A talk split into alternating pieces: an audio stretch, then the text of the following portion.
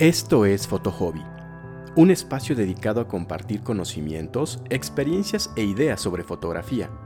Hablaremos sobre equipo, técnicas, géneros y en general temas relacionados con la fotografía desde la perspectiva de un fotógrafo aficionado. Acompáñenme y bienvenidos.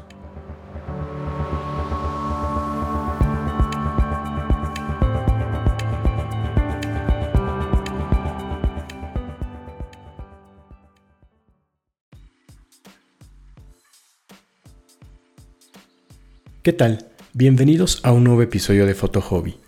Soy Alberto y en esta ocasión te voy a platicar sobre una pregunta que me han hecho varias veces y que todos nos hacemos cuando empezamos en la fotografía, que es ¿qué cámara me compro?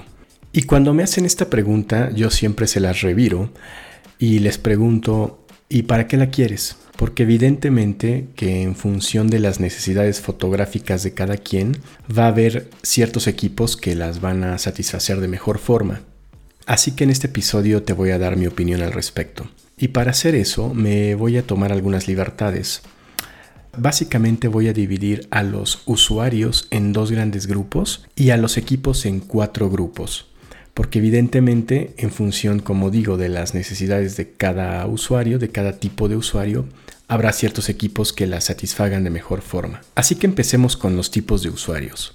En primer lugar se encuentra el grupo mayoritario, que son aquellos usuarios que quieren una cámara, digamos, para documentar un poco su vida, para tomar fotos de sus viajes, de sus parejas, de sus familias, con sus amigos, de las cosas que hacen y compartirlas en sus redes sociales. Pero lo que buscan es primordialmente eso, un poco, como digo, documentar su día a día, un poco también para el recuerdo. Por lo que este tipo de usuarios generalmente lo que busca son equipos sencillos de usar. Es decir, generalmente este grupo de usuarios no suele estar interesado en complicarse la vida, digamos, aprendiendo cómo funciona una cámara o diferentes aspectos de fotografía, sino más bien le interesan aparatos sencillos, fáciles de usar, que básicamente hagan todo por sí mismos y el resultado sea, pues digamos, fotos chidas, sin mayor complicación, sin mayor problema. Así que podemos decir que este grupo de usuarios busca simplicidad. Y por otro lado está un grupo de usuarios mucho más minoritario y este grupo de usuarios sí que se interesa por la fotografía, pero digamos como actividad fotográfica. Le llama la atención la fotografía como un medio de expresión quizá emocional o quizá artística, quizá por razones tecnológicas, pero este grupo de usuarios sí ve la fotografía mucho más allá, digamos, del resultado fácil y rápido, sino que, insisto, se interesa más como en la fotografía como un medio de expresión. Evidentemente que estos dos grupos de usuarios, pues sus necesidades fotográficas son diferentes, por lo que van a haber equipos que van a satisfacer de mejor forma dichas necesidades. Y al respecto, como dije, voy a agrupar a los equipos en cuatro grandes grupos. Por un lado, las cámaras de los teléfonos. Por otro, las cámaras compactas o point and shoot. Luego, las cámaras bridge. Y finalmente, las cámaras de lentes intercambiables. Cabe señalar que estoy dejando de lado las cámaras de acción tipo la GoPro, debido a que estas cámaras me parece que son para usos mucho más específicos. Suelen ser cámaras muy pequeñas, antigolpes, antipolvo, anticaídas, antiagua. Y este tipo de cámaras se suelen usar para, pues, grabarse la gente mientras hace ciertos deportes un poco extremos o para hacer vlogging. En fin, pero digamos son usos más específicos que voy a dejar de lado. Así que voy a empezar con las cámaras compactas o point and shoot. Estas cámaras son de tamaño muy pequeño, te caben generalmente en la bolsa de tu pantalón y son estas cámaras que todo mundo compraba antes, digamos, de la revolución de los smartphones. Te estoy hablando de hace más de 10 años, cuando los teléfonos, si bien ya tenían cámara, estas eran de muy baja calidad. Realmente las fotos que tomaban salían muy mal, tenían, como digo, muy poca resolución, así que realmente nadie las usaba. Al contrario, cuando querías una cámara, te comprabas una cámara dedicada, pero una cámara compacta, una cámara point and shoot que, como su nombre lo indica, pues son cámaras muy automatizadas que te permitían básicamente pues apuntar y disparar, de ahí su nombre. Eran cámaras, como digo, muy sencillas de usar, con ajustes automáticos, compactas y relativamente económicas. Así que todo mundo, como digo, compraba este tipo de cámaras.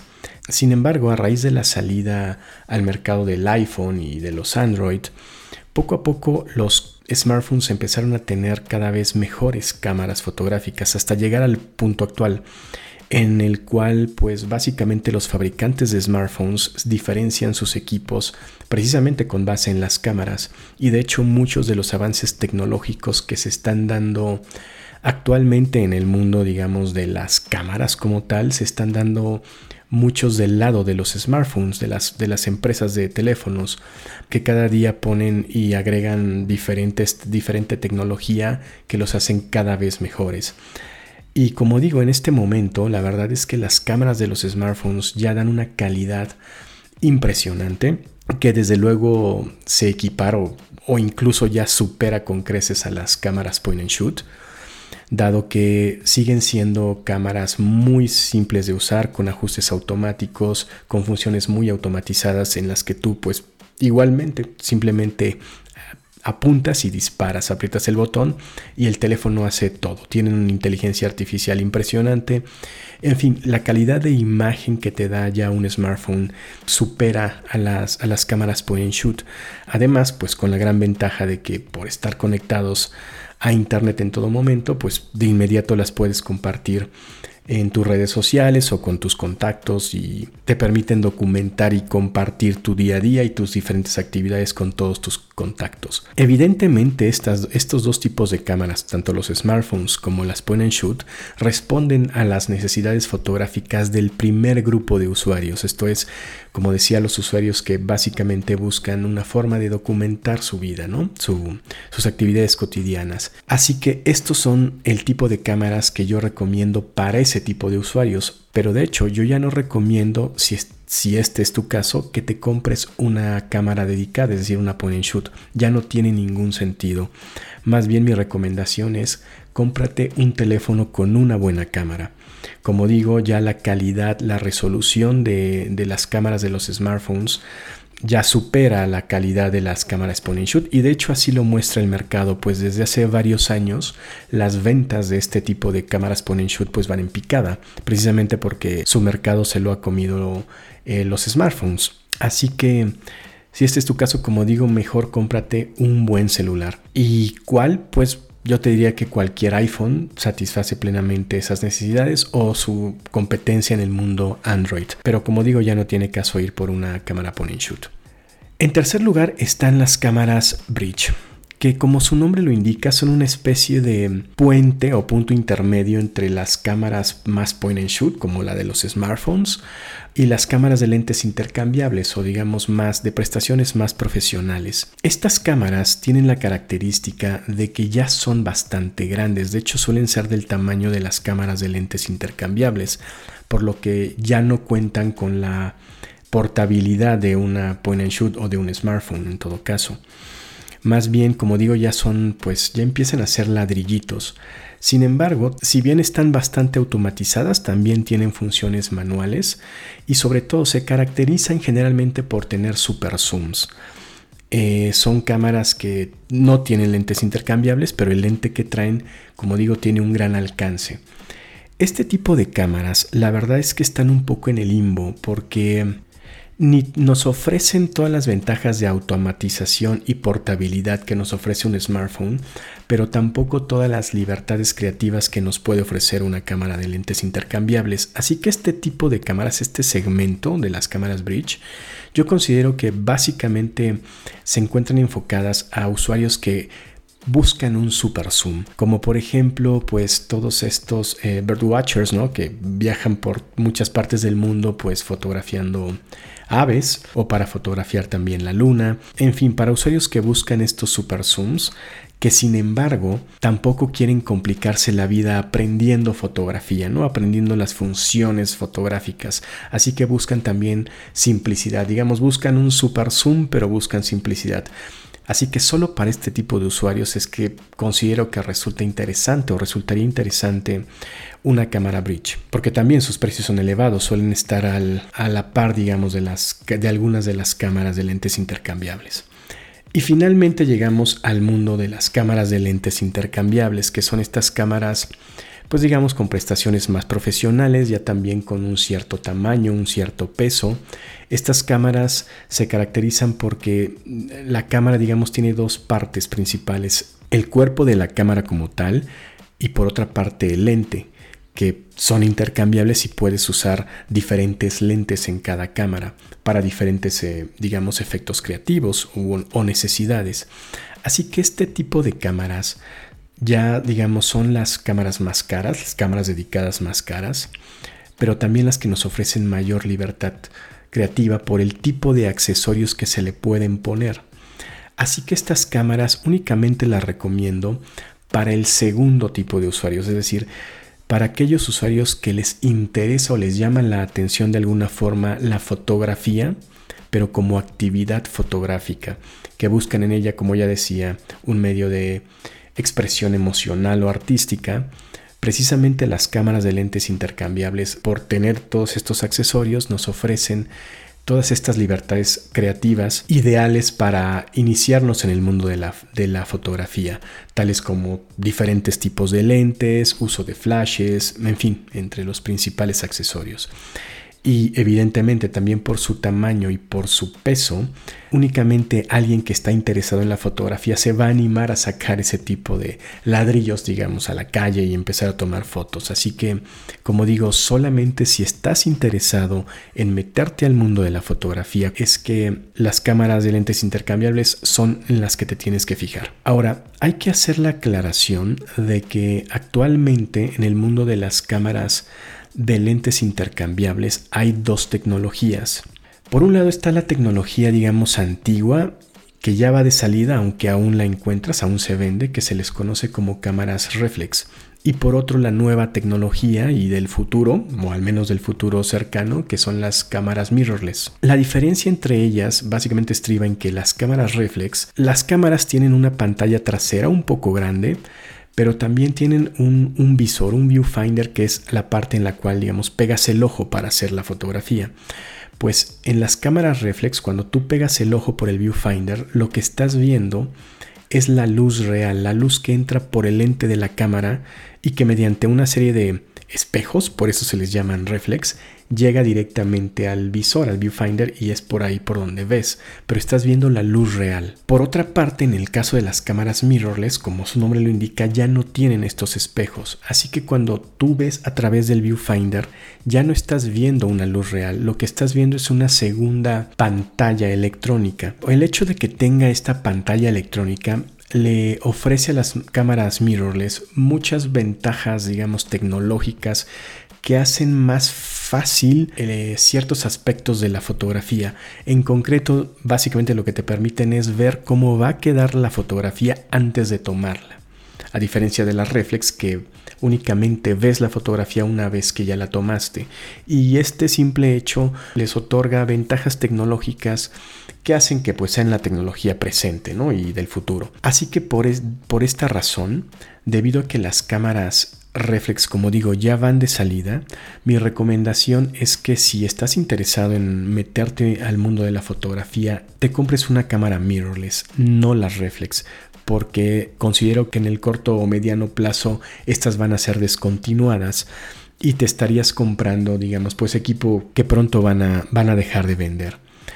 La única razón por la cual te recomendaría una cámara reflex es si tienes un presupuesto ajustado, puesto que las cámaras reflex, como tienen menos tecnología, digamos, a niveles similares son más económicas, y adicionalmente puede que en cuanto salgan del mercado y las tiendas empiecen a hacer, pues, remates de lentes, te puedas conseguir, pues, un buen set de lentes nuevos a precios de remate, aunque, digamos, a sabiendas de que estarías comprando una tecnología que ya va de salida. Pero en general, si ese no es el caso, te puedes permitir gastar un poco más, yo te recomendaría que fueras directamente por una cámara mirrorless. Ahora, en concreto, ¿de cuáles estamos hablando? En caso de las reflex, realmente ya no hay muchas opciones.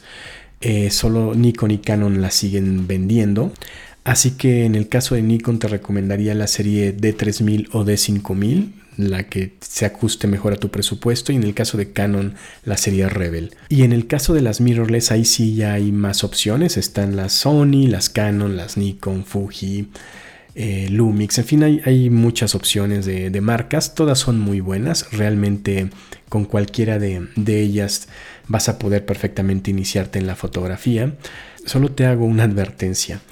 En fotografía solemos decir que uno se termina casando con la marca de su cámara, y esto se debe a que como a las cámaras de este tipo de lentes intercambiables les puedes poner diferentes tipos de accesorios.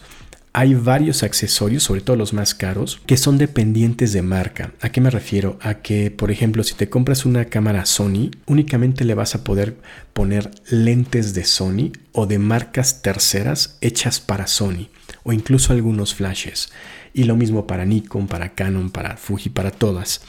Así que en cuanto te metes al mundo de la fotografía y poco a poco empiezas a comprarte algún otro lente o algún flash, algunos tipos de flashes, como tienen que ser para la marca de tu cámara, pues realmente llega un punto en el cual ya no es negocio, digamos, ya estás como muy, por decirlo así, atorado, ¿no? Con la marca de tu elección, y ya no es opción estarte cambiando de marca. Así que a eso nos referimos cuando decimos que te casas con la marca. Por lo que te recomiendo que la marca que sea, que insisto, cualquiera de las que te mencioné son muy buenas, pues trata de que la marca que te compres, pues te gusten sus equipos, te guste su tecnología o te identifiques con la marca. Porque, como digo, pues vas a terminar gastando quizá bastante dinero en esa marca. Así que asegúrate que sea de tu agrado la marca de tu elección. Finalmente, te recomiendo que no gastes demasiado en tu primer cámara. Esto se debe a que cuando empezamos, pues en cualquier actividad, en cualquier hobby, realmente al principio no tenemos mucha idea de cuánto vamos a conectar con esa actividad. Y en el caso de la fotografía, desafortunadamente muchos principiantes solemos pensar que la calidad de tu fotografía depende de la calidad o el precio de tu equipo, y esto es falso. Realmente, como lo irás descubriendo, la calidad de tus fotografías dependen básicamente de ti, de tu preparación, de tu experiencia, de tu creatividad. Con cualquier equipo puedes hacer muchas cosas, así que no es tan sencillo como simplemente gastar dinero y ya va. Y ya tienes todo, no, sino que realmente le tienes que dedicar, pues como a cualquier actividad, bastante tiempo y esfuerzo. Así que cuando aún no sabemos si vamos a conectar realmente con la fotografía y si vamos a, pues, invertirle todo ese esfuerzo, lo mejor es que, insisto, no gastes demasiado dinero en tu primer equipo, sino cualquier equipo que se adapte a tu presupuesto te va a servir perfectamente para iniciarte en el mundo de la fotografía. Yo te diría, digamos, a manera de guía, yo no te sugiero que te gastes más de $1,000 en un primer equipo para empezar en fotografía.